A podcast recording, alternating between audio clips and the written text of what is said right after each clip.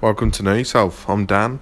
I'm outside in the pub garden at the moment, and I thought I'd spit some quick fire because I was thinking you might have been listening to me for, since I've been doing the podcast, which is a few weeks, and you might have started using some of the things. And I thought about when I'd started implementing things in my life, and I remember for a while it actually got harder, and it's like, I'm implementing these tools, I'm using like loads of new different ways of thinking, and everything seems so much harder. And I wanted to talk about that because that is something that is only going to continue.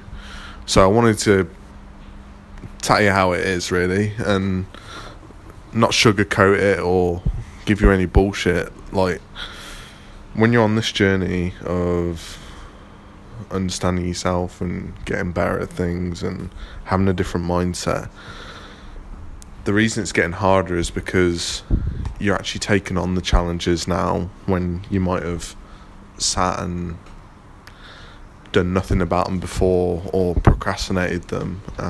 You're addressing, like, you're having the conversation with family members that you've been putting off for years because, or you've avoided. We all develop these sorts of strategies on how we deal with things and the challenges in our life, and we either make ourselves a victim, or we blame other people, or we, like I say, develop these sorts of avoidance strategies. And it's important to recognise that it's a challenge because you're actually doing the work now. That is normal. You're doing exactly what you should be doing, and it's tough because it's tough. That's life. I was saying this to a friend the other day. He's having a real tough time, and it was like, this has happened, and this has happened. And I said, it sounds like you're really on your knees at the moment with everything that's going on. And he said, yeah. And I said, that's not going to stop. You got to dust yourself down, pick yourself back up, because life doesn't care if you got a flat tire or if you've just lost someone. It can be quite cruel, unfortunately, but it'll keep throwing things at you. And it's about understanding that the work that you're doing is tough, but it's a lot better than the alternative. You've always got to keep that in your mind. What's the alternative? It's tough because I've got to go to the gym today and I really don't want to. What's the alternative? You're going to be sat at home eating a load of food, watching movies, not doing the work that you should be doing. That's the alternative. And I think if you think about it like that, you'll always choose the right thing when you've got the right leverage as well, which is your motivation. I've spoken about this before, your fire. Build your fire with the different reasons why you want to do that thing in the first place. Make it as big as possible. Someone called you fat when you were a kid, use that. If you've got that one family member that every time you see them always mentions something about your weight, use that. They're pointing out something that you probably know to be true to yourself, that is the reason that you're getting pissed in the first place. So use it, prove them wrong. It's okay to shove it down their throat and turn it the next time and look fantastic, or look like you've lost a little bit of weight.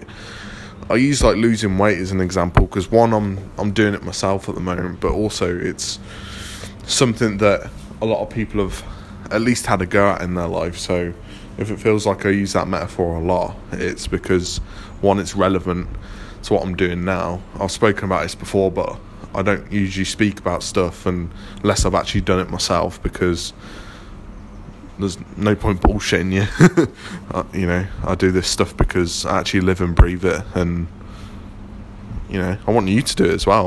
I want you to win, because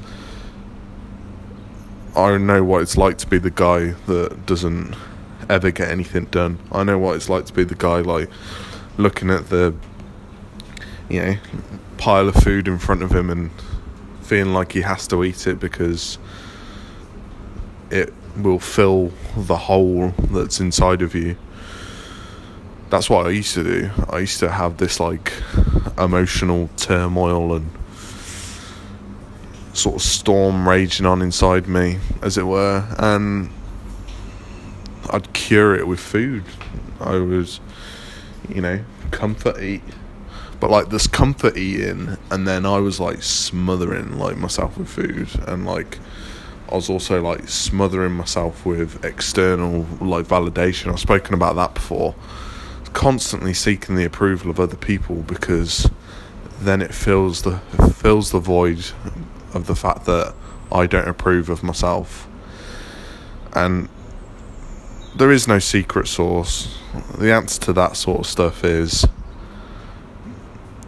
you know, when it comes to your own approval, that is paramount to everything else. You can't replicate that within someone else. It has to be something that you find for yourself. And like I've spoken about before, the way I found it, the easiest way, and there is no easy way, is by telling myself I'm going to do something and actually fucking doing it. That's it. Not breaking the promises you make to yourself. I remember hearing that on Ed Mylett's podcast, and it absolutely blew my mind. He says, you wouldn't trust a friend if they promised you something and they didn't keep it. So what do you think's happening when you're promising yourself something and you're not keeping it? You already know the answer. You don't trust yourself. And what kind of relationship is that going to foster in your head? If you're not trusting yourself, do you think you're going to get anything done in that state? Do you think you're going to have what it takes to achieve your dreams or whatever goals you're setting when you're in that state? I don't think I can. I think I'm in a pretty good state now, and sometimes I doubt the goals that I set for myself. But then I start getting a bit of traction. I've been meeting some of the promises I've been making maybe a week or maybe a month or maybe 6 months. And you look back and suddenly you've got a track record. You've got a scorecard on how you've been doing in your head. I've spoken about this before. Only you know if you've done the reps or not. Only you know if you've done the work, if you've done the emails, you've done the right phone calls. Only you know if you've been eating the right food. You can install these apps on your phone. You can write a food diary. But at the end of the day, you can bullshit your way through that stuff. The only person that's going to know if you've done it or not is yourself. And when you can trust yourself, that's powerful. So the message today is, it's going to be tough. You're going to get punched in the face. You're going to get kicked in the balls. You're going to get thrown on the ground. And then it's going to keep going. It's going to be like a pile on. And you're going to think, God, like, I'm getting all this pain. Like, I'm getting the crap kicked out of me. And, you know, I'm putting all these great things in my life, but I ain't getting anywhere, or I'm not doing what I should be doing. And that's cool. It's part of the journey, man. You just got to do it. So until next time, guys, it's been Dan on Know Yourself. Peace out.